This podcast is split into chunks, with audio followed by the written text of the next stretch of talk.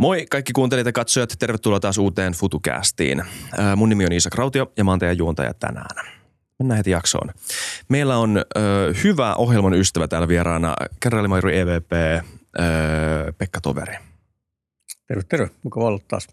Kiva, että tulit. Kolmas kerta, kun olet täällä. Ollaan puhuttu paljon Ukrainan sodasta viime jaksoissa ja viimeksikin musta tuntuu, että me aloitettiin sillä, että me vähän paketoitiin sitä, mitä oli tapahtunut. Mä en muista tarkalleen, milloin se viimeksi oli täällä. Siitä on muutama kuukausi, mutta suurin piirtein ne suurimmat tapahtumat, mitä sä muistat sen ja nyt tämän päivän välillä. Miten sä summaisit sen, että missä tilanteessa sodassa ollaan just nyt? Nyt on ajauduttu vähän pattitilanteeseen ja on odottava tunnelma. Eli silloin kun Ukraina otti aloitteen haltuun, silloin heinäkuussa aloittamalla ne syvän vaikuttamisen sinne Venäjän selustaa. Tuossa nyt tykistön ampumatarvikkeet, niin että Venäjän tykistön käyttökyky romahti, ja jota sitten seurasi syyskuussa se suurhyökkäys tai vastahyökkäys siellä Harkovan kaakkoispuolella, missä Ukrainassa valtasi 12 000 kilometriä alueita takaisin vähän yli viikossa. Ja sitten myöhemmin marraskuussa venäläiset joutuivat vetäytymään sieltä Dniprojoen pohjoispuolelta Hersonin alueelta. Ja sen jälkeen oli tuossa vuodenvaihteessa nyt aika hiljasta, mutta sitten venäläiset aloitti siellä Bakhmutin suunnassa tai jatkoi niitä hyökkäyksiä, mitä ne oli tehnyt siinä vaiheessa melkein puoli vuotta, mutta nyt isommalla voimalla. Nimenomaan nämä Wagnerin joukot oli siinä pääosassa, eli niitä vankiloista rekrytoituja vankeja heitettiin sinne konekivärituleen kuolemaan niin kuin massamaisesti lähes. Ja pikkuhiljaa sitten saatiin murrettua sitä vallattua aluetta keskimäärin 100 metriä päivässä, ettei todellakaan mitään salamasotaa. Ja nyt näyttää siltä, että siellä Wagnerin porukat pystyy ottamaan sen Bakhmutin kaupungin pohjois- ja eteläpuolella vähän alueita haltuun. Nyt ne on käytetty loppuun, niitä ollaan sieltä irrottamasta. Siellä tulee Venäjän asevoimien joukkoja, lähinnä maahanlaskujoukkoja. Ryhmitetään sinne, jotka on nyt ollut niin kuin levossa ja huolettavana. Ja ilmeisesti Venäjä tulee jatkamaan sitä hyökkäystä siellä Bakhmutin suunnassa. Ja todennäköisesti nyt, kun kaikki tiedetään, että Ukraina on saamassa lisää materiaaliapua lännestä, ja nimenomaan panssarivaunuja, rynnäkköpanssarivaunuja ja panssarittykistöä, niin Venäjällä on vähän kiire hyökätä, ottaa se Donbassin haltuun, eli nämä Luhanskin ja Donetskin oblastien loppuosat, mitkä on vielä ukrainaisten hallussa, niin niitähän ne pyrkii ottaa haltuun. Ja tekemään tämä ennen kuin kesällä joskus Ukraina on sitten taas vahvempi ja vastahyökkäyskykyisempi. Joten tässä on paljon ounasteltu, että tässä helmi-maaliskuun aikana venäläiset tekisivät sitten suurhyökkäyksen. Että se olisi kyllä suurhyökkäys, joka toteutetaan etupäässä jalkaväellä. Että heillä on mittava pula raskasta kalustosta. Sitä on menetetty niin paljon ja korvaavaa kalustoa ei vielä saatu ja korvaavaa kalustoa on vanhempaa kalustoa. Mm. Niin se on sitten jalkaväkeä, mutta sitä heillä riittää. Joo, mä oon kuullut semmoista kliseetä nyt jossain Twitterissä ja ympäri nettiä, että tämä tyypillisesti menee näin, kun Venäjä sotii. Että eka mokataan eka vuosi, sitten heitetään ukkoja ongelmaan ja kunnes se toivottavasti ratkeaa se ongelma. Niin näyttääkö se, että tämä sama kaava saattaa toistua? Tai onko tämä edes mikään kaava? No joo, kyllä se tietysti mielessä, että toisessa maailmansodassahan kävi juuri näin, että Stalin oli tapattanut kaikki kyvykkäät upseerit. No Putin ei ole tapattanut niitä, mutta kun diktatuurissa ollaan, niin eihän siellä kyvykkäitä viedä ylöspäin johtavien asemia, vaan uskollisia. Nyt on käynyt ilmi, että ne uskolliset ja lojaalit, niin ne on puupäitä eikä ne osaa käydä sotaa. Ja sitten niitä ruvetaan vaihtamaan. Stalinikin teki näin, että sitten sieltä joukoista nousi kyvykkäitä upseereita, niillä annettiin mahdollisuus näyttää kykynsä. Ja jos ne oli osassa sodan käymisen, niin niitä vietiin nopeasti eteenpäin. Ja vähän samaa silloin käymistä oppimiskäyrä on kova ja sieltä nousee semmoisia komentajia, jotka osaa sitä sotaa käydäkin. Ja sitten se sotateollisuuden käynnistäminen. Stalin oli mittava sotapotentiaali jo silloin, kun Saksan hyökkäsi. Se menetti sitä paljon, mutta se pystyi kuitenkin sitten turvaamaan sen sotateollisuuden ja kasvattavan omaa tuotantoa. Ja Venäjä pyrkii tekemään nyt sitä samaa. Se on heille huomattavasti vaikeampaa kuin se oli Stalinille, koska se lähtee paljon alhaisemmalta tasolta ja heidän sotateollisuutensa tuotantokapasiteetti on ollut täysin kiinni länsimaisesta teknologiasta. Eräiden tietojen mukaan jopa 9% työkaluista, niin kuin työstökoneista, teollisuusroboteista, työkaluista ollut länsimaisia. Ja nyt niitä kun ei enää kauhean helposti saa, niin ei siinä kauhean nopeasti mitään uusia tuotantolinjoja panna pystyyn. Ja on pula osaavasta ammattitaitoista työntekijästä, länsimaisista komponenteista, niin se tulee aika hitaasti se tuotantokyvyn kasvu. Että siinä mielessä niin kuin sodan jatkuminen on Venäjälle eduksi, että jos se saa niin kuin aikaa, vuosia aikaa rakentaa sitä kykyä, niin silloin se nousee sieltä. Mm. Koska sillä on kuitenkin paremmat edellytykset sotateollisuuden ylläpitämiselle kuin Ukrainalla yksinään. No on ja ei. Että se riippuu vähän siitä, että Ukrainalla mittava sotateollisuus on kärsinyt näistä Venäjän iskuista, näistä nimenomaan ohjusiskuista. Nyt näyttää siltä, että se Venäjän ohjusiskujen kyky, niin se on todella, se rupeaa kuivumaan. Se on niin kuin nähty, että iskuja tulee entistä harvemmin. Eräiden arvioiden mukaan Venäjä pystyy tekemään tällä hetkellä noin 50 pitkän katvan ohjusta kuukaudessa. Eli ne on pystynyt melkein tuplaamaan sen ennen hyökkäystä olleen tuotantokykynsä. Mutta 50 ohjusta on niin kuin yksi isku kuukaudessa. Ja Ukrainan ilmapuolustus on länsimaisen avun ansiosta parantunut niin, että hyvin harvoin niistä enää pääsee läpi. Niin se kyky enää vaikuttaa sen Ukrainan puolustusteollisuuteen. Niin jos Ukraina saa sen nostettua pystyyn, niin se on paljon heikompi. Ja sitten tämä lännen tuki on merkittävä. Että jos länsi jatkaa tukemista, Yhdysvallat on ilmoittanut, että he kuusinkertaistaa tykistönkranattien tuotantonsa tässä vuoden parin sisään. Eli sen jälkeen he pystyisivät ottaa melkein 100 000 granaattia kuukaudessa. Kyllä, ja vuodenvaihteessa Biden julkisti tämän 40 miljardin. Mä en muista kuinka iso. Se ei ollut siis paketti, joka meni kokonaan läpi, vaan että projisoitiin jotain tämmöistä niin kuin tämän suuruista. Mä en muista sitä summaa tarkkaan. Mä piippaan ton numero, jos se ei ollut 40 miljardia, mutta jotain tuota suuruusluokkaa. Niin se on tosi oleellinen. Siis ei voi verrata Ukrainan ja Venäjän sotateollisuutta päittäin, koska Ukrainan puolella oleellisesti, niin kuin sanoin, että tämä lännen asetuki on siinä keskeisessä roolissa. Joo, ja sitten kysymys on tietenkin siinä, että kuinka pitkään se lännen tuki jatkuu. Ja se on poliittinen kysymys. Just niin. Tässä on se, mihin varmaan Putin laskee, että jos sota jatkuu, että hänellä kyllä niin kuin, hänellä ei niin kuin yhtään tunnu missään heittää jopa satoja miehiä rintamalle niin kuin päivässä kaatumaan. Ei tunnu missään. Hän pystyy niitä syöttämään sinne ihan tasaisen tahtiin. Mutta sitten odottaa varmaan sitä, että länsi pikkuhiljaa kyllästyy tähän tai tulee poliittisia muutoksia. Varmaan silmäkovana seurataan esimerkiksi Yhdysvaltojen vaaleja, presidentinvaaleja 24. Että jos siellä tulee republikaaninen presidentti, no Trump olisi heille lottovoitto, mutta vaikka Trumpikaan ei olisi vaan joku toinen republikaaninen, niin silti niin mahdollisuus on suuri mahdollisuus, että USA tuki Ukrainalle heikkenisi. Ja tätä niin kuin toivotaan. Sen takia halutaan pitkittää tätä sotaa. Muistatko, mitä Trump sanoi silloin joskus maaliskuussa siitä, että siitä kun tämä sota syttyy, sehän sanoi kaiken näköistä. Mutta se yksi juttu oli, että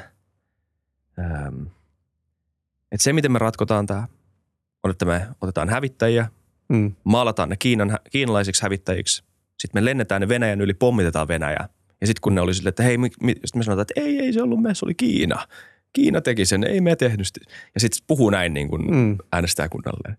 Niin, että vaikka nyt mä kaikki ihmiset kotona varmaan kuuntelee mua silleen, että isäksi oli vitsi, ei tietenkään tosissaan, mä tiedän sen. Mutta ihminen, joka puhuu noin, ihminen, joka politiikka rakentuu tommoselle retoriikalle ja tavallaan tommoselle, tonlaisten tunteiden herättämiselle omasta äänestäjäkunnassaan, niin kuinka paljon toi huolettaa sua? Että toi niin kuin rapauttaa sitä läntistä. No ei se huolestuttaa pelkästään meikäläistä, kyllä se huolestuttaa paljon amerikkalaisiakin. Että valtaus amerikkalaisista on kuitenkin tolkun ihmisiä ymmärtää, että ei nyt kaveri, mies joka sanoo, että hän lopettaa sodan 24 tunnissa, ihanko totta. Ihan saman tapaan kuin hän ilmoitti rakentavansa rauhan Lähi-Itään parissa viikossa, no ei sekään ei vielä onnistu. Ja kutsui mun mielestä muuten invaasiota myös nerokkaaksi mun mielestä, että niin kuin aika hyvään hintaan muutamalla sanktiolla sai vallattua uuden maan, näin sanoi jotenkin mun mielestä siis ihan käsittämättä. Joo, siis Trump olisi niin kuin venäläiselle herran lahja tässä tilanteessa, koska hän todennäköisesti kuitenkin lopettaisi sen Ukrainan tukemisen aika perusteellisesti. Joo. Ja sitten kun lännessä, niin valitettavasti täällä Euroopassa tarvitaan vielä niin kuin aika, miten nyt sanoisi, johtajuutta, koska lännessä sitä ei ole. Ja Yhdysvallat on osoittanut sitä johtajuutta. Jos nyt Yhdysvallat vetäytyy tästä hankkeesta ja sitten eurooppalaisten suurvaltojen varaan tämä Ukrainan tukeminen, niin se menee aika heikoksi. Joo. Ehkä palataan tähän vielä myöhemmin, mutta mä haluaisin vielä sodan kulusta sen verran, että mitä sä muistat siitä käänteen tekevästä hetkestä, josta sä mainitsit kesällä, siis se vastahyökkäys, joka alkoi Itä-Ukrainassa, joka, mä muistan, että moni varmaan, joka seuraa tätä sotaa, muistaa sen päivän yhtenä isoimmista päivistä. Ainakin se oli, jos mä katsoin mun Twitterin käyttöön, niin se oli kyllä yksi niistä päivistä. Mitä silloin tapahtui? Miten se oli mahdollista? Se puhutti Sarkovan vastahyökkäyksestä. Joo, kyllä. Joo, no mitä oli tapahtunut, että ukrainaiset pystyivät tekemään hyvän harhautuksen. Eli ukrainaiset oli julistanut aikaisemmin, että he aloittaa Hersonissa vastahyökkäyksen. Eli etelässä. Etelässä, siinä just kohti Dnipro-jokea. Ja siinä oli keskitty jonkin verran joukkoa. Sillä aloitettiin tulen käyttö Himarsella ja iskettiin paljon venäläisten selustaa. Ja Venäjä siirti sieltä Donbassin suunnasta 30 pataljonan taisteluosastoa sinne etelään vahventamaan, koska ne halusivat ehdottomasti pitää se sillanpään hallussa. Ja ukrainalaiset oli sitten samaan aikaan, niin rakensi siellä Donbassissa olevista joukoista pikkuhiljaa koko semmoisen 5 prikaatin voimaryhmän. Ei tehty niin kuin mitään siirtoja, isoja joukkojen siirtoja Helsonin suunnasta tai Länsi-Ukrainasta sinne Donbassiin, vaan siinä alueella olevista joukoista, koska oli paljon joukkoja. Niistä niin kuin irrotettiin sieltä linjasta joukkoja ja tehtiin tämmöinen voimaryhmä. Ja Venäjän sotilastiedustelu ei joko havainnut tai ei reagoinut, joka sinänsä on kyllä erikoista, koska siellä venäläiset milblokkerit kyllä kirjoitti, että siellä on kohta tulossa vastahyökkäys, että kannattaisi varoa. Ehkä tässä on tämmöinen tyypillinen tämmöinen vahvistusharha, että joku korkea johtaja, ehkä Putin, oli päättänyt, että ukrainalaiset hyökkää Hersonissa. Niin sitten enää niin kuin, vaikka tulee eriviä viestejä ja tiedustelulla osoittaa, että no itse asiassa ne keskittää tuonne joukkoon, niin sitä ei enää uskota, vaan koska pommo on päättänyt, niin yhdennettiin linjat siellä Donbassissa, että ne jäi aika harvaan ryhmitykseen. Siellä oli etupäässä näitä kansantasavaltojen joukkoja, jotka on perinteisesti huonommin koulutettuja ja varustettuja kuin Venäjän joukot. Ja niiden takana oli sitten Venäjän kansalliskartin joukkoja, jotka on kevyesti aseistettuja. Ja sitten sopivalla hetkellä niin Ukraina iski sieltä Kupianskin suuntaan, eli toisti sen saksalaisten kesänä 1942 tekemään hyökkäyksen Frederikus II-operaation, jossa käytössä ihan sama kuvio. Eli etelässä sidottiin venäläisiä joukkoja paikallisella hyökkäyksellä, sitten sillä voimaryhmällä iskettiin suoraan lännestä itään kohti Kupianskia. Ja ukrainalaiset käytti sitä venäläisten harvaa ryhmitystä läpi, että ne oli tiedusteluja löytänyt sieltä aukot sieltä venäläisten ryhmityksestä. Ajettiin sieltä syvyyteen, jolloin venäläiset oli 2 vaihtoehtoa. Jäät sinne potoroihin makaamaan ja odotat, että sut tullaan tappamaan tai sitten lähdet irti. Eli pakotettiin ne venäläiset irti ja ajettiin sinne Kupianskin kaupunkiin, joka on keskeinen rautatien liikenteen solmukohta, 5 rautatien solmukohta. Ja ukrainalaiset taitavasti näitä operaatioita yleensä suuntaan tämmöisiin liikenteen solmukohtiin, koska sillä viedään Venäjältä edellytykset sitä huoltaa. Venäjä tarvitsee rautateitä huoltoon, niin sitten kun se solmukohta on menetetty, niin ei enää pysty huoltamaan näitä joukkoja. Ja Kupianskista sitten käännyttiin kohti etelää, eli siinä meni se Oskiljoki pohjoista etelää. Lähdettiin hyökkäistä Joivartta kohti etelää, ja se on niin kuin sinänsä niin kuin helppoa, koska sun vasen sivusta on suojattu. Siellä on joki. Sieltä Venäjästä ei pysty tekemään vastahyökkäyksiä joen ylitte. Niin ei tarvitse sitoa paljon voimaa siihen sivustan suojaamiseen. Ja ajettiin kohti etelää, ja jolloin oli sitten vaara, että siinä olisi jäänyt se venäläinen voimaryhmä mottiin, jolloin sitten venäläiset oli pakko irtautua. Ne sai sieltä pääosan henkilöstöstään pois, mutta 2 mekanisoidun prikaatin kalusto, melkein 100 panssarivaunua ja 200 panssariajoneuvoa ja muuta kalustoa mittava määrä jäi sitten sinne ukraisten käsiin. Se oli hyvin taitavasti suoritettu operaatio. Kyllä. Mitä muita tämmöisiä käänteentekeviä hetkiä sä muistat tästä sodasta? Mitkä nyt jälkikäteen katsottuna on semmoisia, jotka on eniten määrittänyt sen sodan kulun ja sen suunnan? No kyllähän se oli se ensinnäkin ihan alkuvaihe, että vaikka Venäjä pääsi osittain yllättämään ukrainalaiset varsinkin etelässä, mutta kuitenkin, että Ukraina rupesi taistelemaan ja mitä se Venäjän hyökkäys kulminoitui hyvin nopeasti, eli kuukaudessa siellä Kievan porteilla ne totesivat, että täällä ei voi olla pakko lähteä pois sen takia, että ukrainaiset tuhosi huoltoyhteydet. Sen jälkeen oli selvä, että kun sieltä venäläiset joutui irtautumaan Pohjois-Ukrainasta, että tästä sodasta tulee pitkä. Että Venäjä ei pysty valtaamaan Ukrainaa, Ukraina taistelee. Se oli ensimmäinen merkittävä semmoinen viesti, että no niin, tämä ei mennytkään niin kuin venäläiset kuvitteli. Joka oli täys yllätys Putinille, joka varmaan luuli, että Zelenski tekee Janukovicit Kyllä joo. Menee. Joo, ja sehän oli tärkeintä, siis se, mä uskon, että Telestin toiminta siinä heti sodan alussa. Just tämä kuuluisa viesti, että ei täällä mitään kulutusta tarvitaan ampumatarvikkeita. Mm-hmm. Niin se niin lähetti viestin sekä lännelle, että nämä taistelee sitten omille, että nyt muuten ei anneta periksi. Että on, meillä on vihdoinkin johtaja, jota voi katsoa niin kuin ylöspäin, että se on kunnioituksen arvoinen kaveri ja se on valmis panemaan itseään peliin tässä kansakunnan edestä. Mm. Silloin oli merkittävä asia sieltä, että niin Putin on tehnyt Ukrainasta kansakunnan. Että ennen tätä siellä oli kuitenkin paljon sisäistä poliittista kamppailua ja kyllä siellä venäläistaustaisen ja ukrainalaistaustaisen väestön kanssakin oli vähän ristiriitoja. Nyt ne on yhtenäinen kansakunta, että valtaosa niistä venäjänkielisistäkin, niin siellä kokee olonsa ukrainalaisia enemmän kuin venäläisiä tänä päivänä. Joo, jos katsoo Zelenskin approval rating, siis tämmöisiä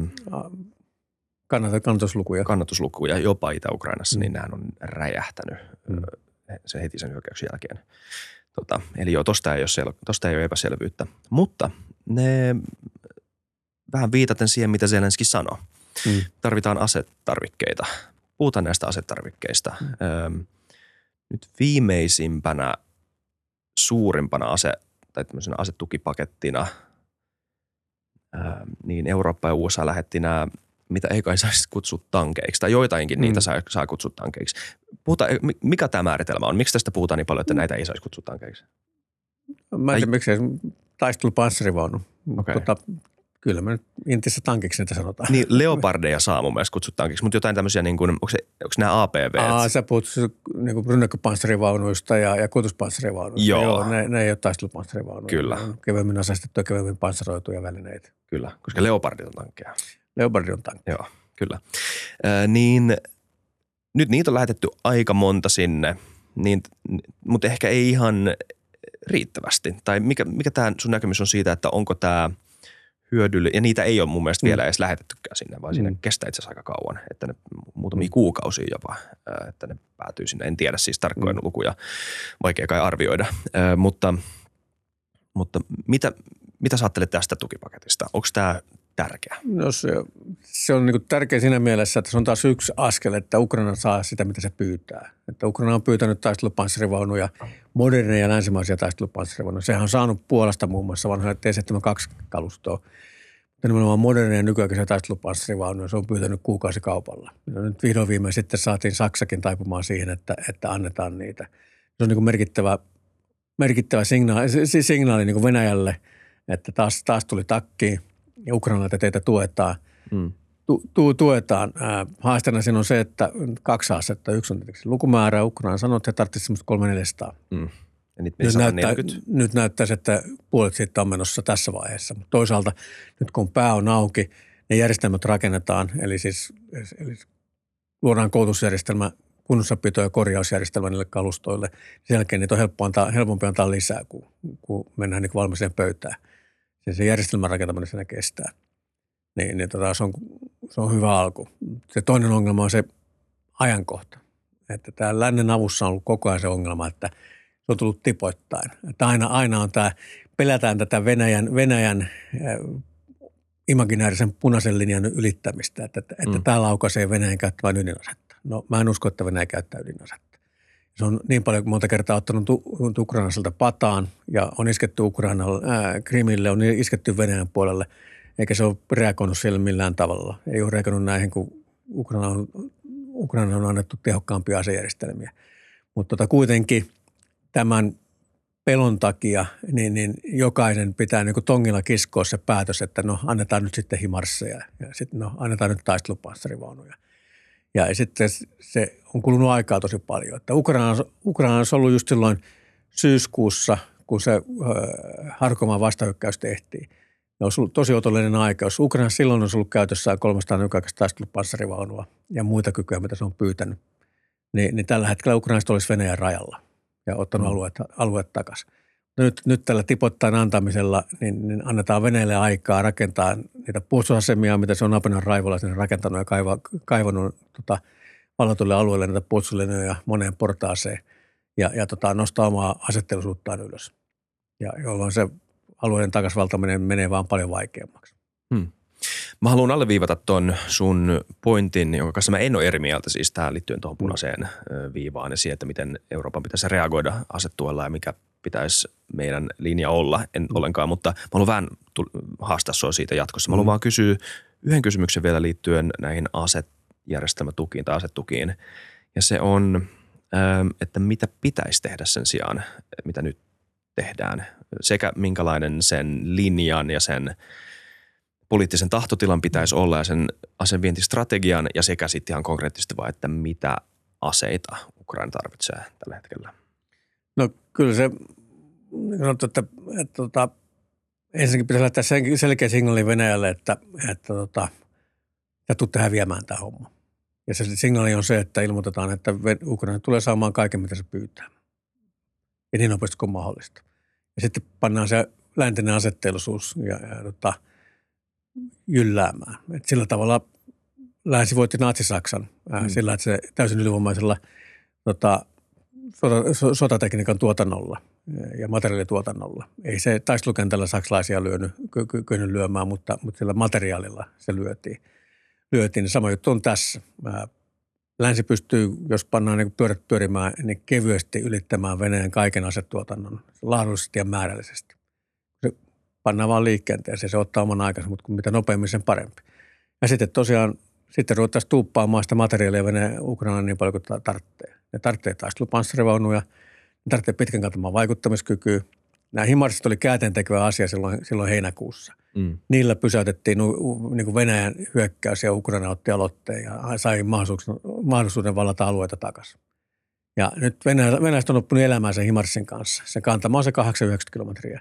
Ja Venäjä on vetänyt kaikki tärkeät huoltokeskukset, kaikki tärkeät kommentopaikat sen himarssin kantaman ulkopuolella. Se vaikeuttaa jonkin verran hänen toimintaansa totta kai, kun tavaraa pitää rodata pidemmälle ja kauempaa pitää johtaa. Nyt jos ne Ukraina annetaan kyky iskeä 150 kilometriä, jopa 300 kilometriä. Niin, ATACMS. Niin. Tai miten se lausutaan suomeksi? Armitaktikal, mä en muista, ATACMS taitaa olla. Joka tapauksessa sillä pystytään niin kuin merkittävästi vaikuttaa. Jos antaa 150 kilometriin, niin yritäpä nyt huoltaa 150 kilometrin päästä etulinjasta taistelujen joukkoja. Se on niin kuin se syö pyöräkalustoa. Se pyöräkalusto on altis asevaikutukselle paljon pidemmän maa. Se menee tosi vaikeaksi, samaten johtaminen. Jos antaa 300 kilometriä, niin sä voit ottaa Krimin tulen alle. Ja Krimi on yksi venäläisten tärkeimpiä tukialueita siellä etelässä. Voisi sanoa ehkä jopa niin, että ei ole mitään järkeä ylipäätään edes yrittää Krimiä, jos sulla ei ole tuommoista pitkän kantaman vaikuttamismahdollisuutta. Joo, kyllä. Niin. Niin tämä olisi niinku käänteen tekevä juttu. Ukrainasta on ilmoittanut, että ne haluaisi hävittäjiä. Ymmärrän täysin, kun se on sanottu, brititkin on sanonut tässä pari päivää sitten, että nykyaikaisen hävittäjäkonekaluston niin käyttöön ottaminen kestää vuosia. Se on teknisesti vaikeaa, niinhän se onkin. No se pilotto oppii lentämään sillä auttavasti aika nopeasti. Toki jos olisi aloitettu koulutus silloin joku heti helmikuussa viime vuonna, niin nyt ne olisi jo varmasti ihan täysin kykeneviä. Mutta jos ei haluta antaa hävittäjiä, niin annetaan sitä pitkän kantaman vaikuttamista. Mutta alleviivataan vielä toi pointti. Siis ongelmahan siinä olisi se, että jos hävittäjiä halutaan lähettää nyt, vaikka lentää niitä ylihuomenna, niin niitä pitäisi lentää mahdollisesti NATO-pilotti. Ja sehän nyt ei. No ei se oikein käy, joo. Näin on. Niin kuin sanottu, että ei se lentäjän kouluttaminen, se on ihan niin kuin taistelupanssarivaunussa. Että kyllä se vaunumiehistön kouluttaa. Jos sulla on kokenut vaunumiehistö, joka on käynyt jo sodassakin, niin 6-8 viikossa ne hallitsee Leopardin ihan niin hyvin, että pystyy lähteä sotaan. Ei mitään ongelmaa, mutta se järjestelmän rakentaminen, koska se taistelupanssarivaunu ei pärjää yksin. Se tarvitsee mekanisoitua jalkaväkeä, sitä epäsuoraa tuolta, se tarvitsee panssaripioneja, se tarvitsee huoltoa, johtamista, tiedustelua. Niin se on kokonaisjärjestelmä, mikä pitää rakentaa, sen rakentaminen kestää. Ja sitten sun pitää löytää semmoisia upseereita, jotka osaa käyttää tätä kokonaisjärjestelmää patalenaa prikaatia. Niin sama se on hävittäjäkoneessa. Sä lähdetään hävittäjäkoneen lentämään yksikseen kohti itään, niin sille, jopa nykyaikaiselle länsimaiselle hävittäjälle, niin sille käy huonosti. Ellei sulla sitä kokonaisjärjestelmää, jolla sä luot ilmatilannekuvan, lamautat vastaan ilmapuolustuksen elektronista häirintää, maalitat niin, että sä pystyt vaikuttamaan ilmasta maahan ja niin edespäin. Tämä rakentaminen kestää. Ja vaatii paljon muuta kuin pelkät lentokoneet puhumattakaan. Sitten sen lentokoneen pitämisessä taistelukunnossa. Just niin. Mm. Mutta nämä pitkän kantaman ohjukset, millä mailla olisi rahkeita lähettää niitä Ukrainaan ja missä se poliittinen tahtotila tällä hetkellä on?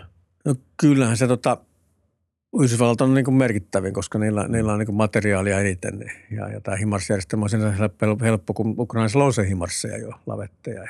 Ja nyt samalla lavetilla voi ampua sitten niitä raketteja, jotka lentää 2 kertaa pidempään. Tai jopa niitä Army Tactical Missileja, jotka lentää sinne 300 kilometriä. Niin se on niin kuin helppo kytkeä. Se olisi nopeasti se kyky. Saman kuin ne saa aseen, niin se on niin kuin parissa päivässä se on Ukrainassa käytössä. Mm. Sen takia se on niin helppo. Nythän siellä totta kai amerikkalaistenkin tuotantokyky on rajallinen, vaikka sitä ollaan nyt nostamassa ylös. Kyllä siellä on muitakin toimijoita. Israelilla Israel-firmat tekee järjestelmiä, tämmöisiä pitkän kantaman raketin järjestelmiä, jotka pystyy ampumaan vastaavanlaisia metrin tarkkuuteen pystyviä pitkän kantaman raketteja. Että kyllä niitä löytyy muualtakin. Hmm. No niin, toi punainen linja on jännä keskustelu. Ja niin eka mä sanon sen, niin kuin mä sanoin äskenkin, että mun tulkinta on suht sama kuin sulla, vaikka mä en tiedä kuinka asiantunteva mun näkemys ylipäätään nyt on siitä. Mutta näin se tuntuu olevan nyt ainakin, jos katsoo, miten sodan on edennyt. Että on paljon puhuttu, Venäjä on paljon puhunut punaisen linjan olemassaolosta, aina varotellut ja aina uhkaillut ja mitään ei ole ikinä tapahtunut. Ja sitten me ollaan induktiivisesti tästä päätelty, että koska tämä kaava on toistunut, A on aina ollut B, aina on johtanut B, aina on johtanut B. Se on ikinä johtanut C-hän. Niin päätelmä siitä on se, että se ei ikinä tule johtaa C-hän, koska sen todennäköisyys on vaan niin pieni. Mutta tämä ei välttämättä ole täysin niinku perusteltua logiikkaa sinänsä. Voi siis edelleen kuvitella, että on olemassa jotain punaisia linjoja. Tämä me voidaan ottaa sieltä ihan toisesta ääripäästä, Moskovan valtaus. Se varmaan on jonkunnäköinen punainen linja. Niin siitä jos katsoo, että kuinka alas me voidaan mennä. Tämähän on se kysymys, mistä moni on huolissaan. Ja ehkä jos mä otan konkreettisen esimerkin, että tämä ei niin jää tämmöiseksi hötöksi tämä mun puheenvuoro, niin vaikka Krim. Voi ehkä sanoa, että Kiova ja ehkä jopa Itä-Ukraina on Venäjälle tämän ideologisemman sodan symboleja. Venäjähän ei sodi pelkästään Ukrainaa vastaan. Ukrainahan ei ole edes olemassa. Ukraina on vaan pelinappula ja itse asiassa jotkut on ihan suoraankin sanonut, että Ukraina nyt vaan sattuu olemaan siinä maantieteellisesti, missä Venäjän ja Amerikan raja menee. Eli toisin sanoen, että siis se Amerikan vaikutusvalta on jo siinä rajalla Ukrainan muodossa. Ja tämä on se sota, mitä vastaan Venäjä käy. Ja että tuommoisen ideologisen sodan, se, että tuommoisessa ideologisessa sodassa löytyisi punaista linjaa, ehkä ei. Ehkä kukaan ei ole valmis tekemään semmoista ydinaseuhrausta sen eteen. Mutta se ajattelutapa saattaa olla hieman erilainen esimerkiksi Krimin suhteen, joka ei ole pelkästään tai pääasiallisesti ideologinen targetti Venäjälle. Tai ainakin se, että mä en tiedä, onko Kiova tai Itä-Ukrainakaan ideologinen pääasiallisesti, mutta se on kuitenkin isommassa roolissa kuin Krimin osalta, joka on strategisesti tärkeä. Siellä on Mustan meren laivasto, siellä on maakaasua, ehkä sekin jotain painaa siinä. Se on aina ollut monella tavalla tärkeä maantieteellinen paikka Venäjälle. Niin mitä jos he puolustaa sitä ihan eri tahtotilalla tai ihan eri asenteella tai ihan eri poliittisella kompassilla kuin muuta Ukrainaa? Onko tämä asia, jota pitää kuitenkin harkita, kun mietitään, että miten mennään eteenpäin? No joo, mä sanoisin, että Krimi on Putinille ehkä kohtalon kysymys. Et Putin voi vielä vedettää nämä valtot alueet, se voi menettää Donbassinkin, mutta sitten jos menettää Krimin, niin sitten kyllä se osoittaa niin suurta heikkoutta, että sitten kyllä hait lähtee pyörimään siellä, haistaa verta vedessä ja ruvetaan katsomaan, että kuka on seuraava johtaja. Niin se luulen, että se rupeaa siinä kynnyksellä, että kaikki keinot Putin haluaisi ottaa käyttöön. Pystyykö hän ottamaan käyttöön, niin se on sitten herjuttu. Mutta hänellä varmaan, koska puhutaan myös ydinaseen käytöstä, niin Venäjän ydinasedoktriini suuren kokonaisuutena voi sanoa, että idea on, että jos on eksistentiaalinen uhka Venäjää kohtaan, niin voidaan käyttää ydinasetta. Sen eksistentiaalinen uhka voi olla muutakin kuin ydinaseisku. Se voi olla jo konventionaalisella tehty isku, joka uhkaa niin kuin Venäjän olemassaoloa tai hallinnon pysyvyyttä. Niin suomeksi kirjoitettuna se tahtoo sanoa sitä, että jos on eksistentiaalinen uhka Putinin vallassa pysymistä kohtaan. Just niin. Se häntä kiinnostaa. Ei häntä Venäjän kanssa pätkääkään kiinnostaa. Häntä kiinnostaa vallassa pysyminen. Ja jos näyttää siltä, että hänen vallassa pysymisensä on niin kuin kiikun kaakun, niin silloin hän on valmis hammuamaan sen ydinaseen käyttöön. Ja Krimi rupeaa olemaan siinä kinkeripiirissä, että jos hän menettää Krimi, niin sitten kyllä lähtee palli heilumaan. Mm. Mutta jälleen kerran, että kun hän ei yksin sitä asiaa pysty tekemään toteuttamaan. Mm. Niin just. Että ei ole olemassa mitään punaista nappia, jota painamalla ohjukset lentää, vaan se on pitkä komentoketju, missä tarvitaan kymmeniä ihmisiä. Ja jopa Neuvostoliiton aikana, niin on se kuuluisa tapaus, jolloin teknisen virheen takia tuli tietoa, että jenkit on tehnyt ohjusiskun ja käskettiin aloittaa vastaisku. Ja sotilaat ei ampunut niitä ohjuksia, kun ne toiset, että ei tämä voi olla totta. Ja nyt sotilaat tietää Venäjällä hyvin, että heidän ydinaseensa triadinsa ei ole välttämättä läheskään niin hyvässä kunnossa, kun annettu ymmärtää, ja ainakaan läheskään yhtä hyvässä kunnossa kuin lännessä on. Toinen kaikki ymmärtää, että ydinsodassa ei ole kuin häviäjiä, varsinkin kun Kiinakin on sanonut, että ydinaseen käyttö on millään tavalla hyväksyttävää, niin ne ymmärtää, että se on sitten Venäjän loppu. Vaikka on muuten taktinen jonnekin Ukrainaan, niin se olisi Venäjän loppu. Sitten niin tämä sanktio-homma on muun vastaava, niin se lähtisi ihan toiseen asentoon. Niin, ei ne välttämättä se ohjuslähde, vaikka puhuttiin sen käskessä. Niin, se voi hyvin olla. Mm. Ja ehkä tämä ydinasekysymys on väärä tapa arvioida sitä punaisen viivan kysymystä.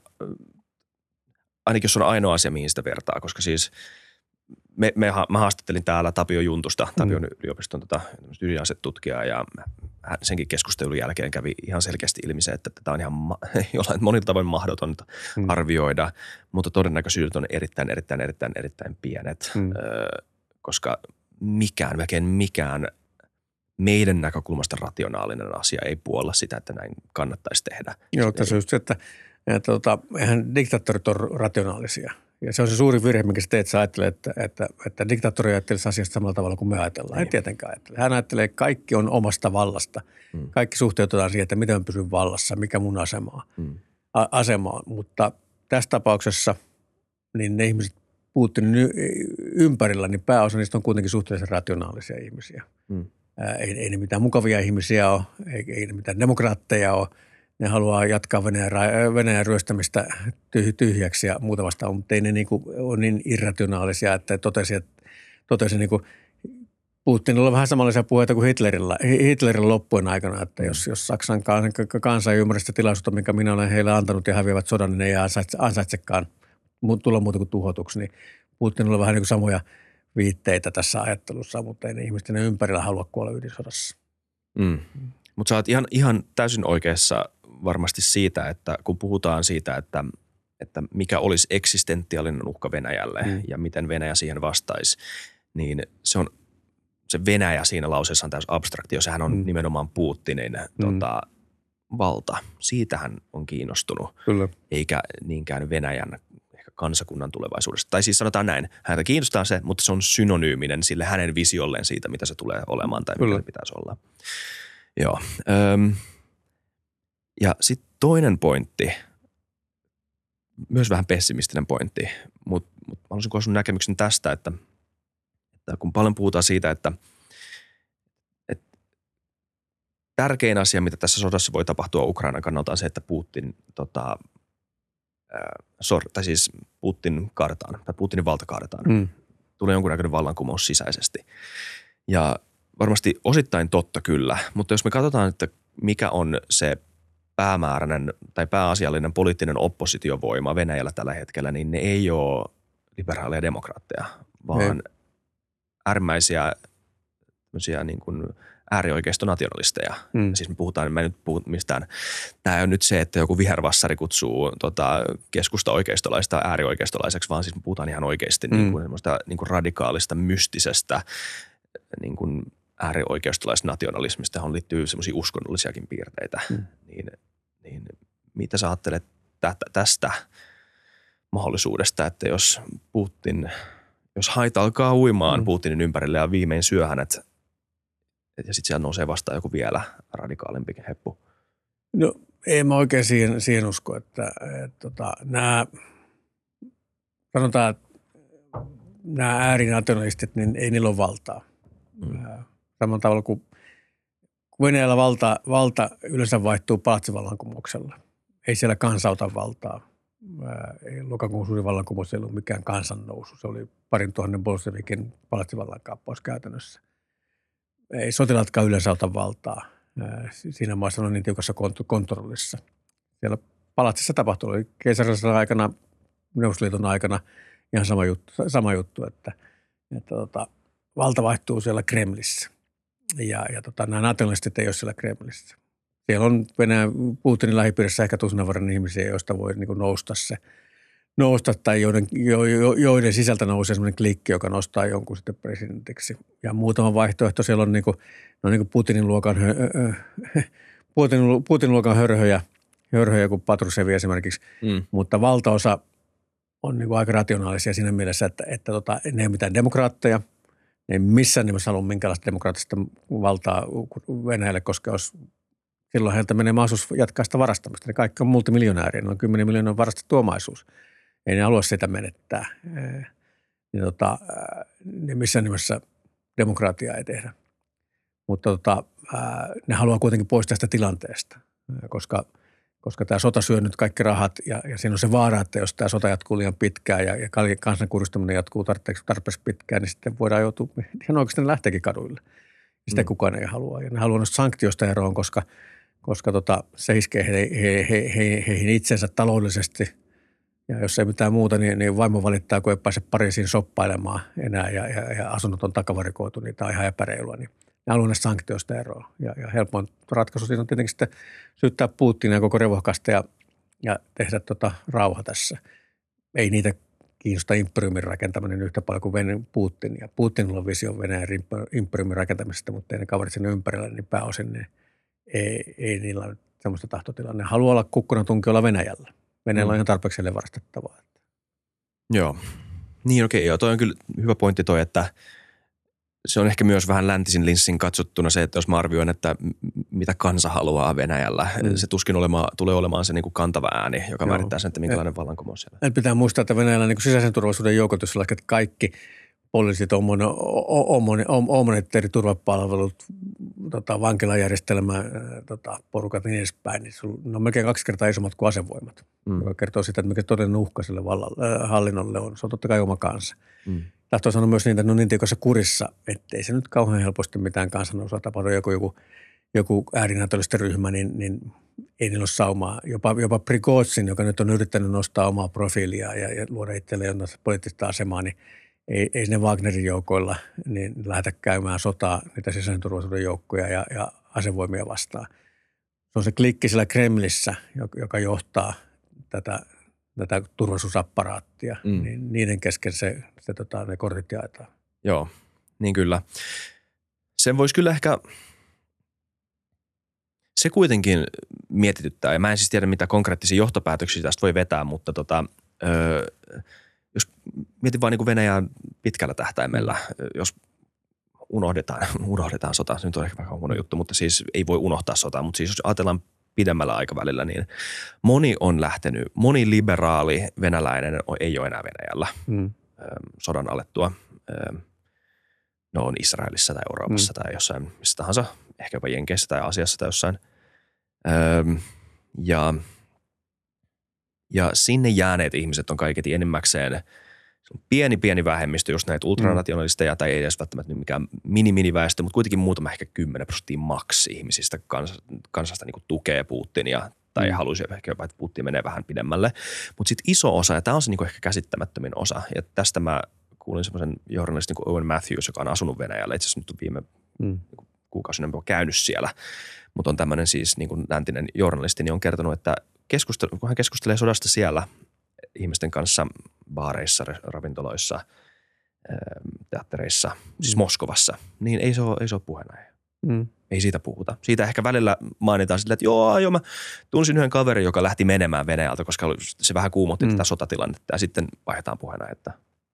Ei se edes ole mielessä. Toi on käsittämättömin asia, mitä mä oon Joo, kun tässä, niin kuin mä oon varmaan joskus aikaisemminkin tainnut täälläkin sanoa, että KGP-kenraali, totta kai eläkkeellä ei ollut monta pitkään, niin hän sanoi, että vaikka Putin on rakentanut tämän Turusapparaatin, mittavan Turusapparaatin, että jos miljoona ihmistä Moskovassa lähtee kadulle tai 10 provinssipääkaupungissa 100 000 kussakin, niin tämä järjestelmä kaatuu. Ongelmat, kun ei lähde kadulle. Ei ole ketään, joka johtaa sitä hommaa. Kaikki oppositio on joko vankilasta tai karkotettu maasta, ja kun pääosa ei kiinnosta. Ne ei uskalla, ne rangaistukset on niin kovia siinä maassa hallintoa vastaan lähtemisestä, että ne on mennyt täysin niin kuin neuvostoliittomoodiin. Neuvostoliittoaikana siellä niin kuin mentiin, tämä on tätä samaa skeidaa päivästä toiseen, ja sitten tuolta tulee valtion propagandaa, tulee tuosta sisään, menee tuosta ulos, eikä aiheuta mitään mielenliikkeitä välillä.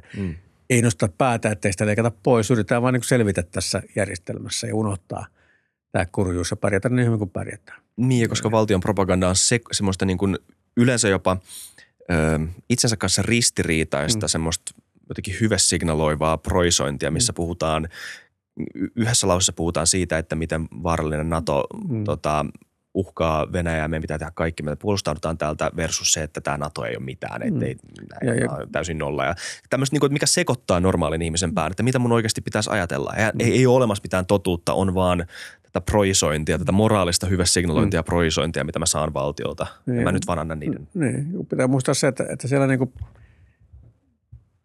ei ole mitään muuta vaihtoehtoa siis ihmisillä, kun niillä ei ole mitään kuvaa demokratiasta. Demokratia on jotain kauhean härdelli, jolloin kaikkea sitä oli huonosti. Tarvitaan vahva johtaja. Venäjä on aina varmaan vahva johtaja. Venäjä on Jumalan valitsema kansa, jolla on oikeus tehdä sitä sun tätä.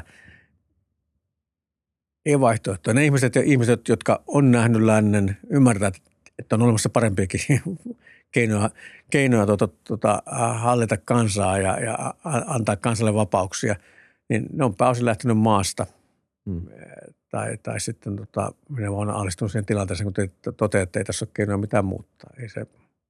Ei ne mummut tuolla Siperiassa, jotka kuvittelee, että asuu talossa, joka on kohta romahtamaisellaan, kun ikruuta sulaa ja käy ulkovessassa ja kuvittelee siltä, että heillä menee paljon paremmin kuin Saksassa. Kun ei ymmärrä mitään muuta kieltä kuin Venäjä ja katsoo vaan Venäjän TVtä. Ei ne porukat lähde valtaa horjuttamaan. Moskovassa on kuri on liian tiukka ja sama juttu, että ei sielläkään nyt pääosa ole valmiita niin ottamaan henkilökohtaista riskiä, kun ei usko, että se muuttuu mihinkään ja ei ole ymmärrystä, että mihin se muuttuisi, koska ajatus, että jos me nyt Putinista päästään eroon, niin se tulee toinen tyyppi tilalle eikä se ole yhtään sen parempi. Niin, ei välttämättä. Ja se on kyllä nerokasta välillä, kun katsoo sitä, että miten se propaganda Venäjä, vaikka mä en itse siis puhu Venäjää, mun pitää luottaa ihmisten tulkintoihin siitä, että minkälaista tämä propaganda on, mutta siis jos voisi havainnoida sitä niin, että tälle mummolle Siperiassa voi kertoa, että Saksassa on, on täys katastrofi päällä ja ihmiset kuolee, palelee kuoliaaksi ympäri Saksaa ja se on niin kuin kansallinen katastrofi. Sille voi kertoa sen, koska hän sillä on mitään hajoa, mutta sitten venäjämielisille eurooppalaisille, jotka asuu esimerkiksi Saksassa, niin hän niille voi kertoa samaa disinformaatiota, koska hän näkee, että eihän tämä pidä paikkaa millään tavalla, mutta heille pitää sitten kohdentaa erilaista disinformaatiota. Joo, niille kerrotaan sitten, me ollaan moraalisesti ylempiä ja parempia ja Venäjä on aina ollut suuria ja bla bla bla. Ne on hyviä kohdentamaan sitä. Venäjän propagandassa on normaalisti aina 3 suuryleisöä. Se on se oma kansa, on se kohdemaa, mitä ollaan nyt valtaamassa tai jotain alistamassa, ja sitten on se muu maailma, jolla välitään nämä semmoista viestiä, että saadaan eristettyä se kohdemaa. Ja sitten näiden maidenkin ja näiden ryhmien sisällä sitä räätälöidään aika taitavasti sitä viestiä, niin että se vahvistaa niiden fobioita ja näkemyksiä. No, nyt on kevät tulossa ja varmaan aika monta käänteen tekevää tapahtumaa tänäkin vuonna tulee tapahtumaan. Niin voisi ainakin olettaa. Ja se, mistä me tiedetään ehkä eniten, on tämmöinen niin kuin ison kuvan tapahtuma, on nyt nämä molemminpuoliset vastahyökkäykset tai puolustusasemien rakentamiset. Johonkin valmistaudutaan just nyt, niin kuin sanoit. Tämä on vähän tämmöinen niin kuin suvantotilanne. Vaikka tietysti Bahmutissa on ollut taisteluita ja näin, mutta mitään niin kuin ison kuvan tapahtumaa ei ole vielä lähdetty, mitään iso pyörää ei ole lähdetty pyörimään. Mitä sä ajattelet Venäjän, nyt vaikka eka Venäjän mahdollisuuksista toteuttaa heidän oma suunnitelmansa, eli jatkaa tätä mobilisaatiota, ehkä ottaa uusi mobilisaatioaalto ja sitten vallata lisää maata, mitkä epäät heillä on? Joo, siis kyllähän hänellä jonkinlaiset eväät on siihen lähinnä sen takia, että heillä on ukrainaisten arvioiden mukana on 300 000 sotilasta nyt on Venäjällä. Sitten on noin 150 000 näitä liikekannalla pantuja reserviläisiä Venäjällä, Valko-Venäjällä koulutuksessa, eli sieltä saadaan sitä tykiruokaa tuupattua rintamalle. Heillä on kuitenkin tykistöä edelleen mittava määrä ja ampumatarviketta tuotanto vielä jonkin verran tässä pyörii niin, että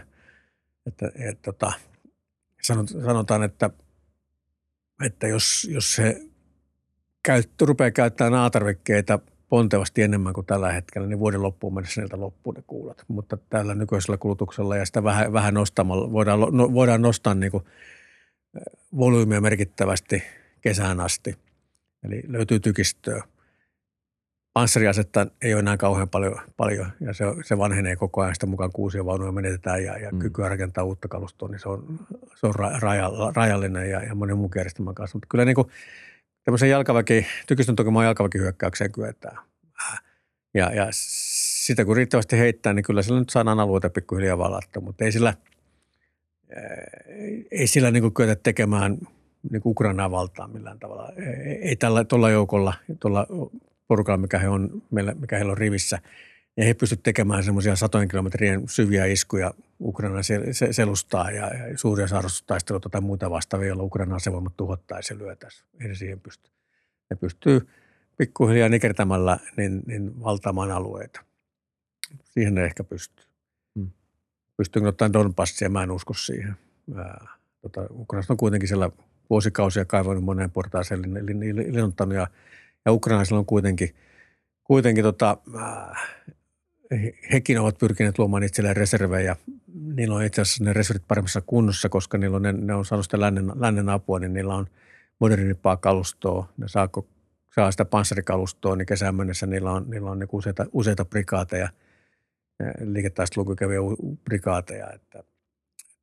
Venäjä pystyy ehkä jonkin verran valtaan alueita takaisin, mutta hyvin suuri riski on, että Ukraina sitten pystyy kesän korvalla vastahyökkäyksellä niitä ottaa takaisin sitten. Ja kun tässä tämä haasteena on, että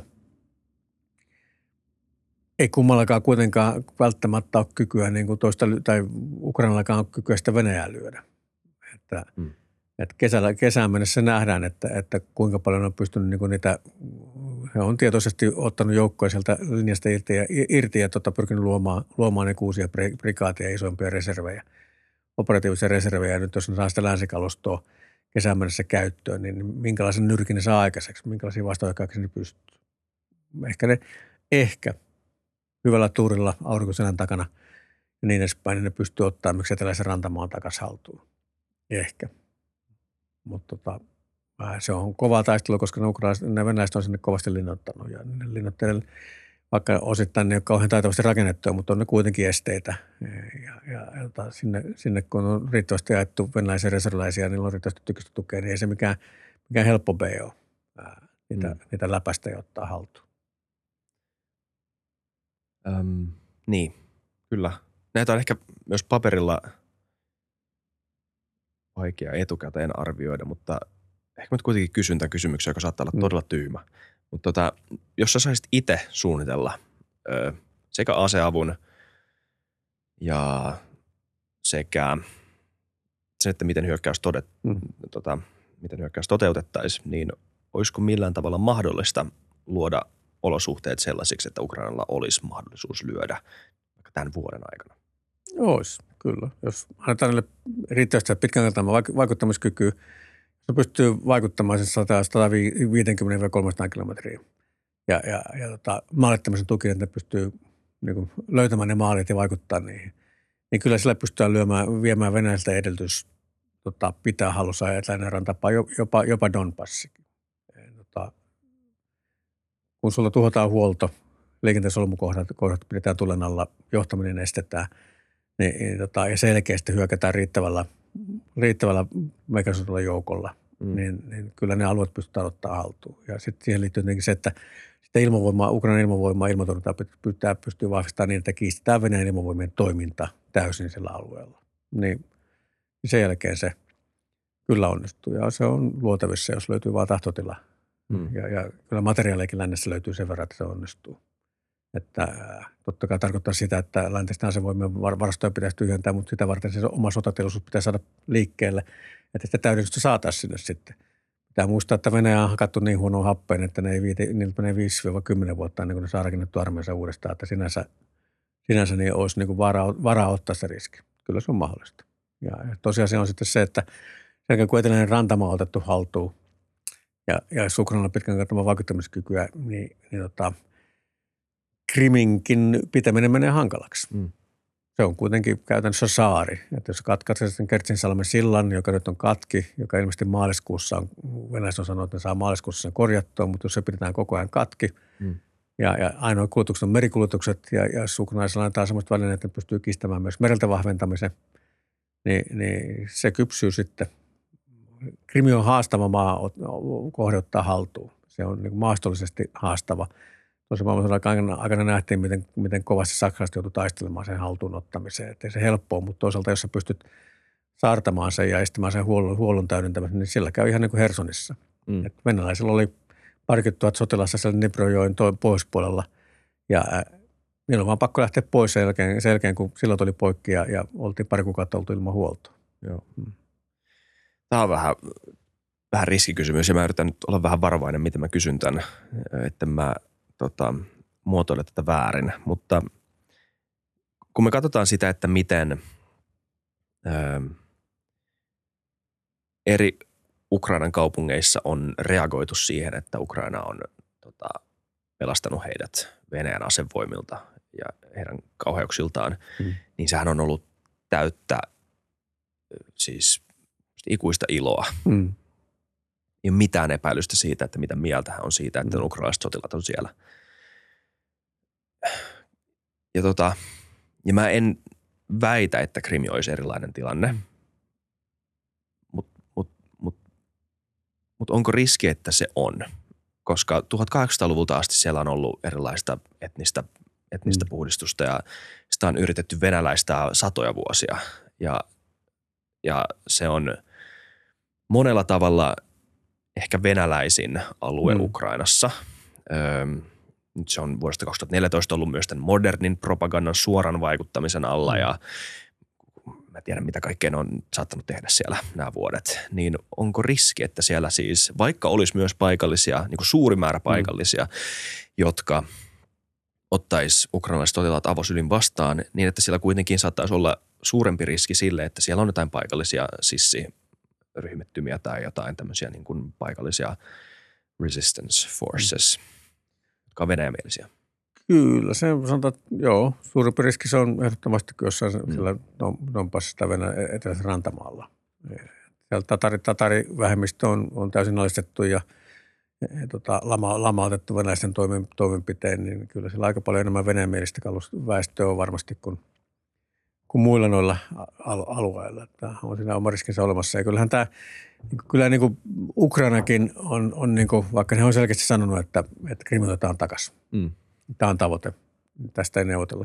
Ja kyllähän silloin hyökkäyksen alussa, maaliskuussakin, kun käytiin vielä neuvotteluita Venäjän ja Ukrainan välillä, niin Ukrainahan esitti, että vaatimuksena, että Venäjä vetäytyy noilta omien rajansa taakse, pois lukien Krimi, ja Krimistä aloitetaan neuvotteluprosessi, 15 vuotta kestävä neuvotteluprosessi, mitä sillä tapahtuu. Eli ajatuksena oli varmaankin se, että 15 vuoden sisällä niin Putin kuolee ja hänen seuraajansa kanssa voidaan sitten keskustella tästä asiasta ja löytää joku ratkaisu. Että kyllä nekin kukkuraisi tietää, että miten herkkä paikka tämä on venäläisille ja miten haastava se on heille. Mm. Joo, sitten tulee kyllä, jos jossain vaiheessa sota etenee siihen koitokseen, niin sitten keskustelut tulee kyllä olemaan mielenkiintoisia. Se on aika hankala tilanne monilta osin. Mm. Mutta joo, toivotaan parasta. Me vähän puhuttiin kyllä tuosta läntisestä yhteisestä rintamasta tuossa alussa ja me keskityttiin jenkkeihin ja siis me saatiin sun näkemys siihen ja se on varmaan ihan yleinen ja niin kuin ihan hyvä näkemys, että ei olisi hyvä, jos joku Trump tai joku Orban-tyylinen, Trump-tyylinen poliitikko nousisi siellä valtaan, tämmöinen, joka haluaa eristää USA:n muusta maailmasta ja enää halua nähdä USA:n roolia tässä kokonaisuudessa. Trump olisi pahin, mutta jopa jopa joku vähän tolkuisempi republikaanikin, niin kyllä republikaanisen puolueen näkökanta on se, että painopiste pitäisi mennä itään.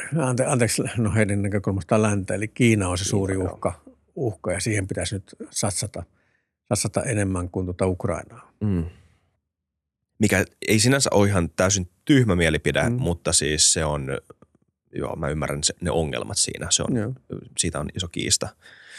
Ja koska Kiinakin on iso tekijä tulevaisuudessa, mutta ehkä enemmän taloudellisesti kuin sotilaallisesti. Joo, mä sanoisin, että heillä on ihan selkeät tavoitteet siitä, että muistaakseni oli, että 2030 mennessä Kiinan asevoimien pitää olla modernin kykenevä asevoima, joka pystyy haastamaan Yhdysvallat, ja 2049 Kiinan pitää olla, kun Kiinan kansantasavallan 100-vuotispäivä, niin Kiinan pitää olla globaali johtava valtio, niin taloudellisesti kuin sotilaallisesti. Hmm. Ja kyllä ne aika isolla satsauksella sitä asevoimaa kehittää. Ja tässä on niin kuin se haaste, että jälleen kerran, eihän Kiinallakaan ole mitään niin järkeä aloittaa sotaa. Mm. Miksi Taiwanissa, koska se varmasti aiheuttaa taloudellisia pakotteita ja muita vastaavia. Kiinan talous ei ole niin vakaalla pohjalla kuitenkaan ja monta muuta asiaa, minkä takia se on järkevää. Mutta sitten pitää muistaa tämä diktaattoriongelma.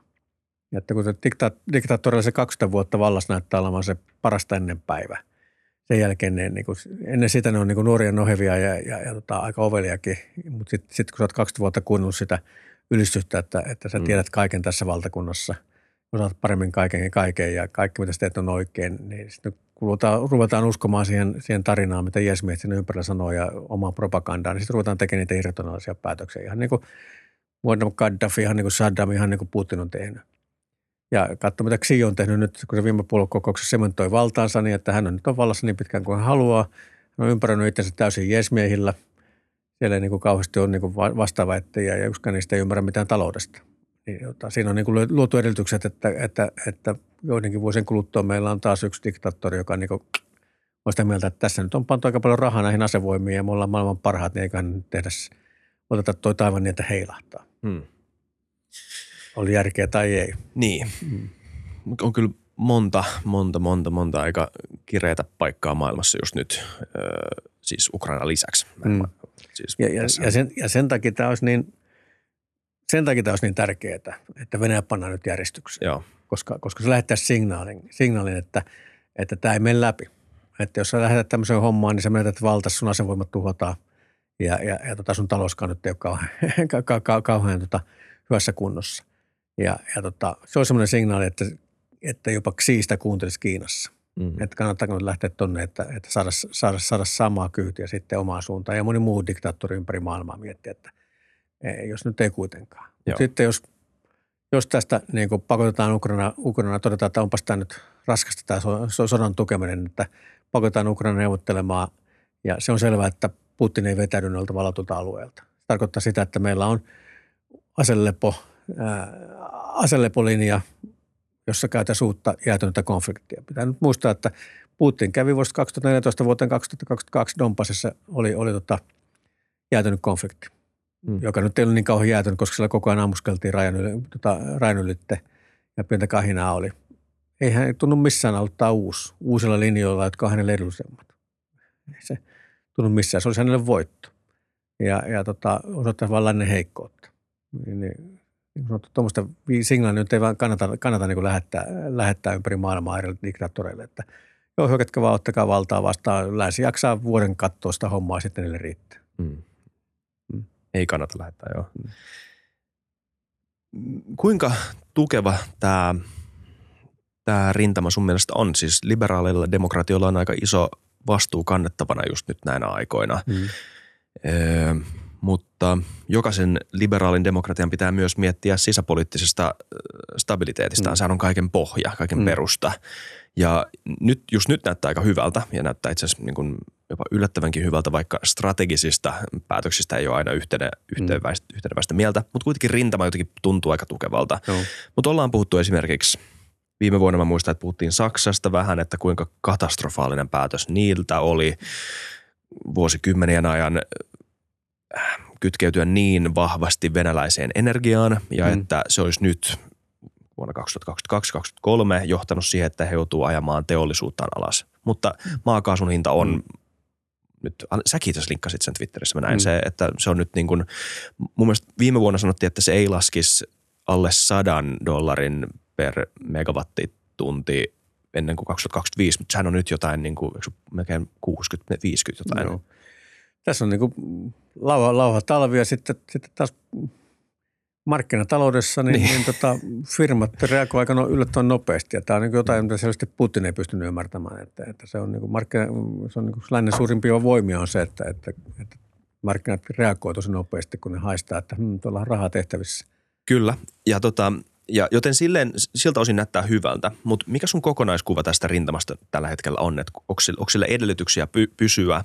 Mitkä on sen pysymisen kulmakivet ja näetkö jotain riskejä? Koska Putinin märkä uni olisi se, että täällä alkaisi pulpahtelemaan orbaneita siellä sun täällä.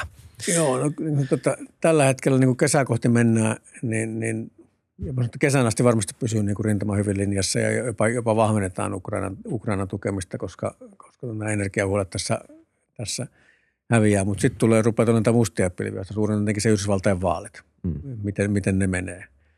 Miten ne menee, että jos siellä tosiaan valta vaihtuu, niin on pikkusen kyseenalaista, että onko Yhdysvalta enää yhtä vahvasti tukemassa Ukrainaa. Se Yhdysvaltain johtajuus tässä kuitenkin on taannut sen lännen yhteisen linjan. Ja sitten miten nämä, siellä on paljon synkkiä talouspilviä, että toteutuuko ne missä vaiheessa, kuinka paljon. Että totta kai jos talous rupeaa sakkaamaan pahasti Euroopassa, niin kyllä se vaikuttaa siihen, että kuinka paljon ollaan valmiit sitten Ukrainan tukemiseen. Ja sehän takia Ukraina niin paljon korostaa sitä, että sitä apua pitää saada nyt heti mahdollisimman kaikki tänne nopeasti, koska ne tietää, että mitä pidemmälle tämä menee, niin sitä suurimmat riskit tässä on ja avun vähenemisestä. Toisaalta samaan aikaan niin sitä kykyä antaa sitä apua. Niin kuin sanottu, jenkit ne on pistänyt $1 billion pelkästään sen tuotantokyvynsä kasvattamiseen ja ovat ilmoittaneet, että ne kasvattaa merkittävästi ammustuotantoa ja ohjustuotantoa. Samaa moni muu läntinen teollisuuslaitos ja firma on ilmoittanut, että ne nostaa kykyä merkittävästi. Ja niin pitkällä juoksulla kyky tukea Ukrainaa on olemassa, jos se poliittinen tahto löytyy, mutta siinä on riskejä on tässä loppuvuodesta rupeaa tulemaan. Kyllä.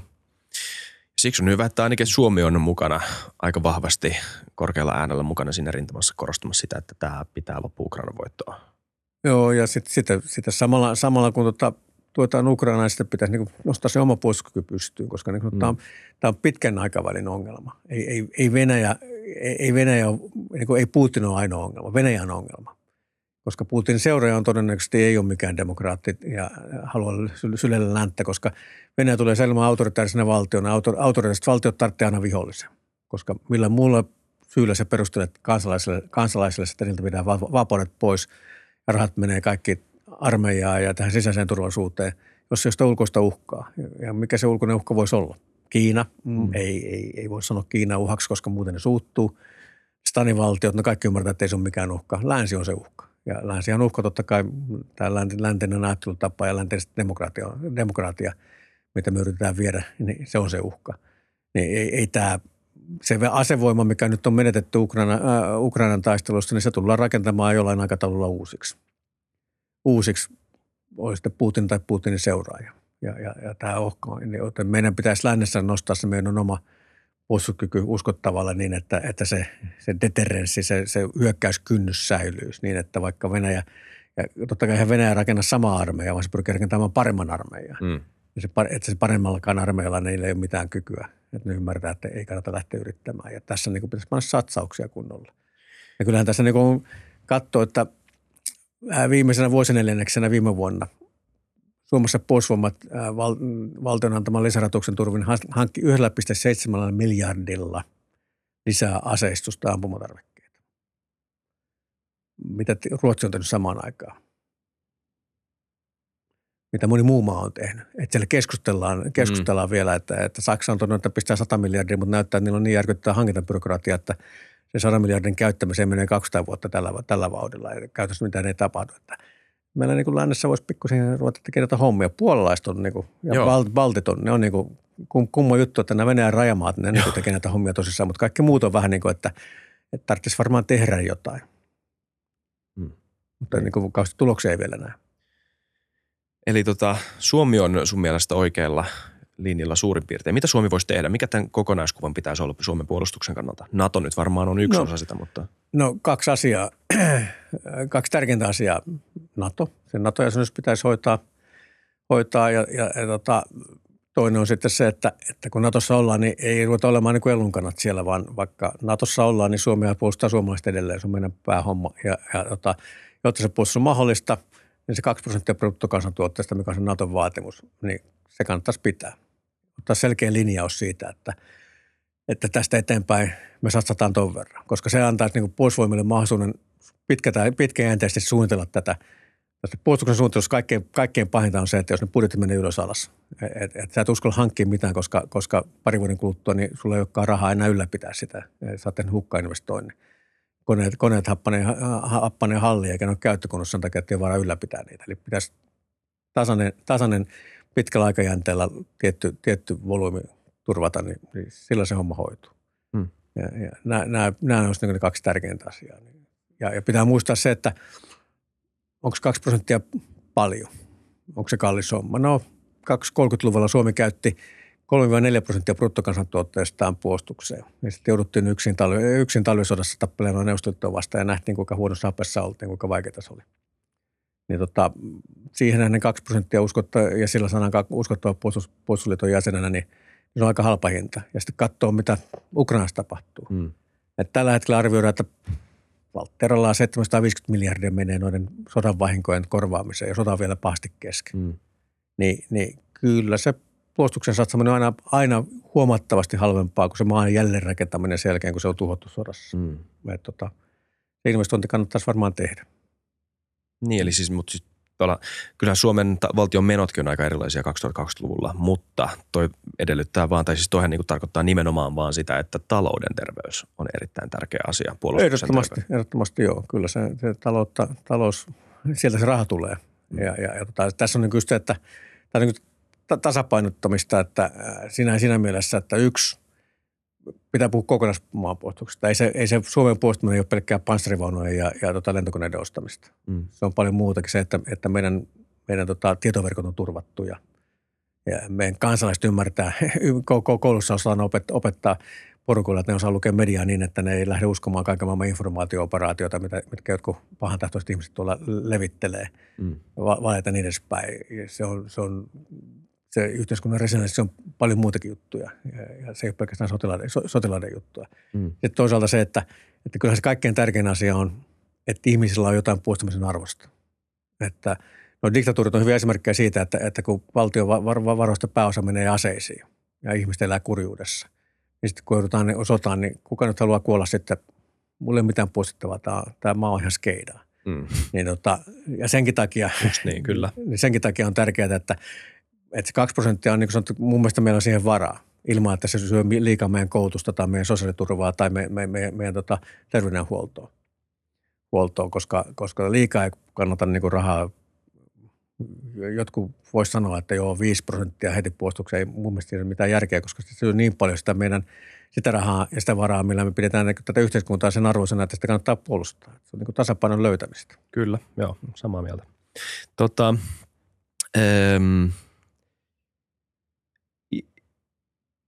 Ihan vielä vika kysymys tai vika teema, muutama minuutti. Olisi kiva puhua tuosta NATOsta ja sitten, että missä se meidän jäsenyysprosessi tällä hetkellä menee. Se on tosi iso aihe. Mä en tiedä, ehditäänkö me kattavasti siitä puhumaan, mutta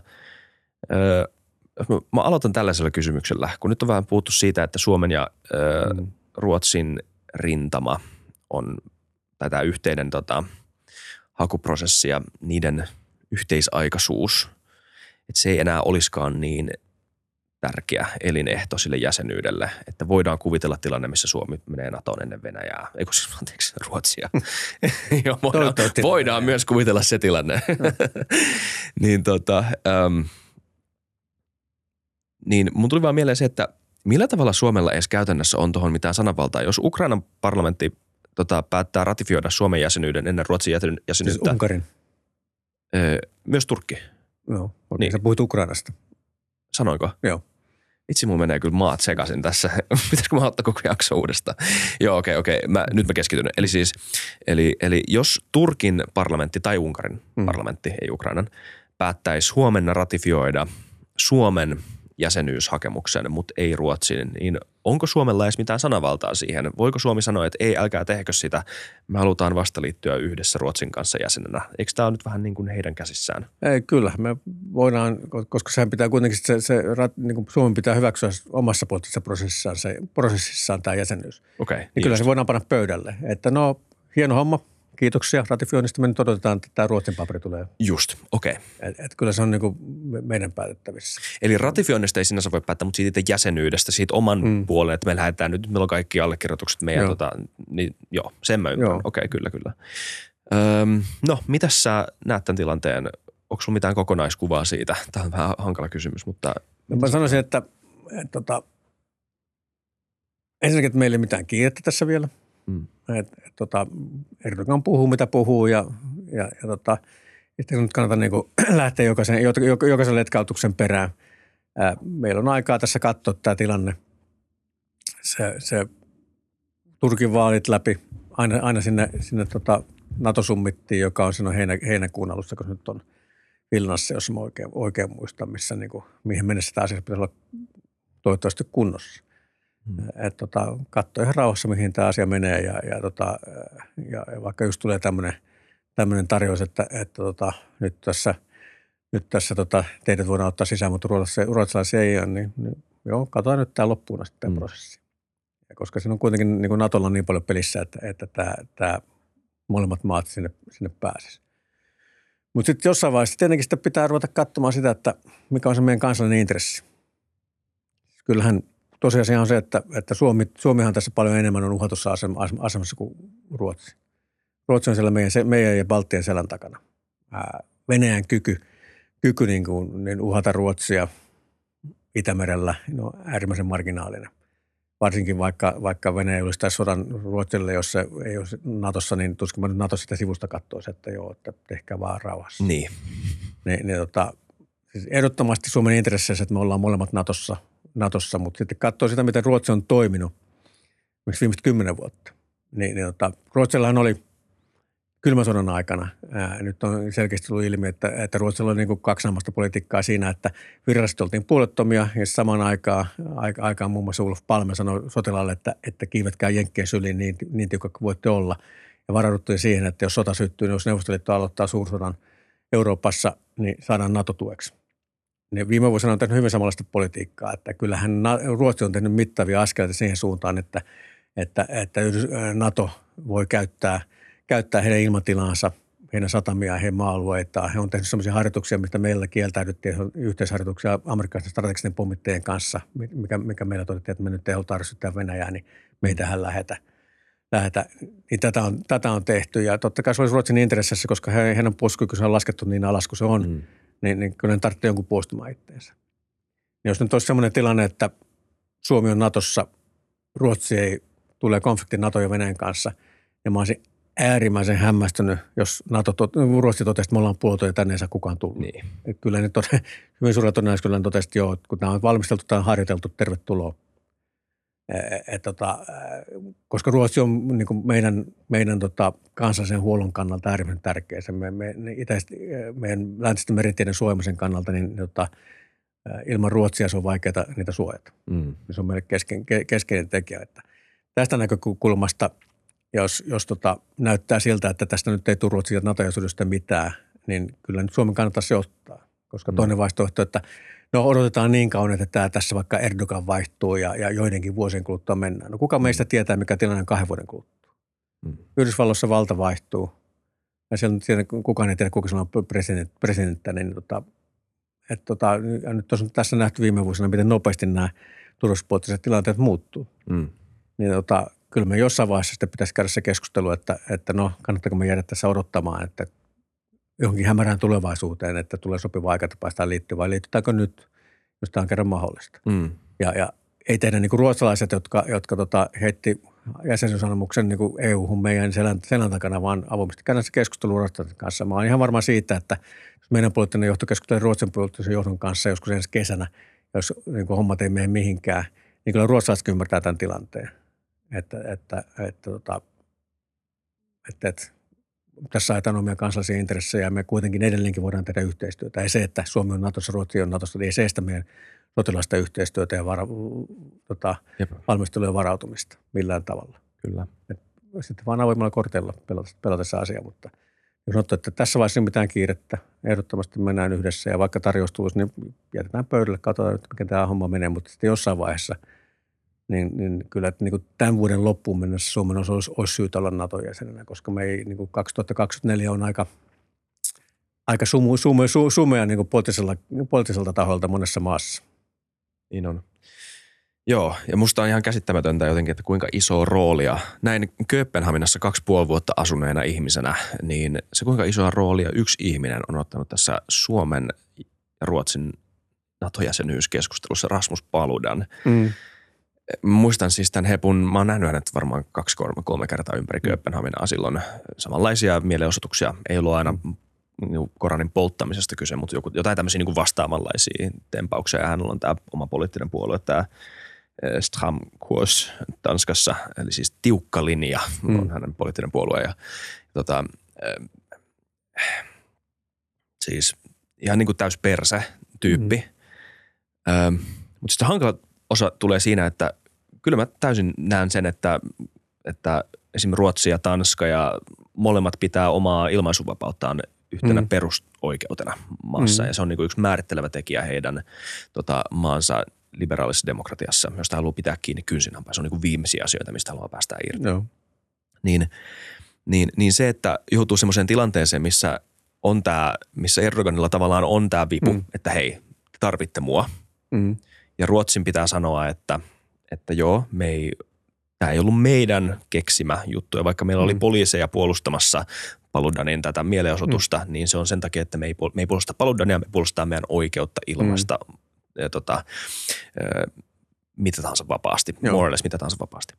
Ja niin kuinka sun mielestä paljon, mitä Suomi olisi pitänyt reagoida tähän? Olisiko Suomi pitänyt tuomita vahvemmin tämä itse mielenosoitus tai puolustaa vahvemmin tätä ilmaisunvapauden oikeutta Ruotsissa suhteessa näin? Tai olisiko Suomi pitänyt vähän vetäytyä, että me nyt ei keskustella tästä avoimesti, meidän mielipiteellä ei ole niinkään väliä ja meillä on kuitenkin tärkeää NATO-jäsenyys ennen kaikkea? No, se on Ruotsin sisäinen asia, miten se käsittelee asiaa, että ei nyt välttämättä meidän paikka mennä neuvomaan niitä, että muuttakaa lakeina tai muuta vastaavaa. Että mun mielestä tämä Turkin vaatimuksia Suomellekin katsoo, niin voidaan asioista neuvotella, mutta jos ne rupeaa edellyttämään sitä, että meidän pitäisi ruveta muuttaa meidän sananvapauslakeja vaikka miellyttääkö Erdoganin, niin ei. Ei kannata lähteä siihen peliin tai että pitäisi yrittää painostaa oikeuslaitosta karkottamaan Suomessa olevia ihmisiä takaisin Turkkiin. No ei. Ei meillä oikeuslaitoksen koskemattomuus, niin se on niin kuin pyhä asia. Ei näistä voi antaa periksi.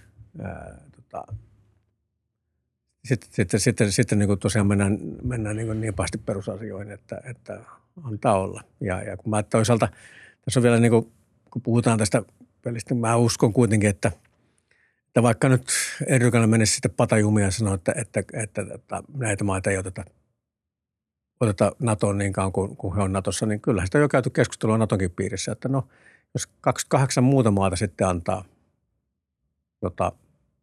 turvatakuut Suomelle ja Ruotsille. Niin. Tämä on niin kuin Naton kohtalokysymys.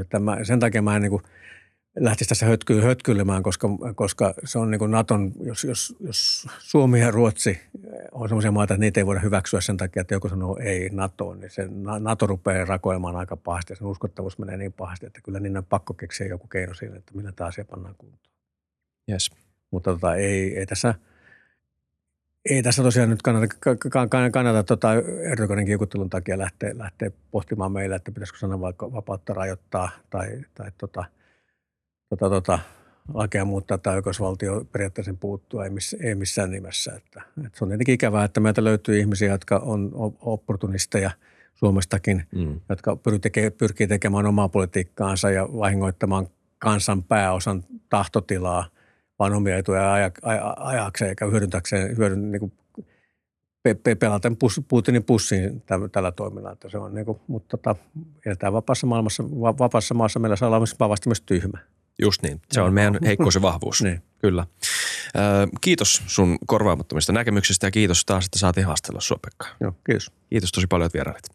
Kiitti kaikki katselijat. Mä olin Tuomas Sanasen tilan kanavasi jakson alussa. Mä en tiedä, mitä mä unohan joka kerta, mutta muistakaa tilata kanava. Muistakaa arvostella tää podi Spotifyssa ja muissa paikoissa. Muistakaa kommentoida, jos tämä jakso herätti teissä ajatuksia. Muistakaa tilata se kanava. Moi moi.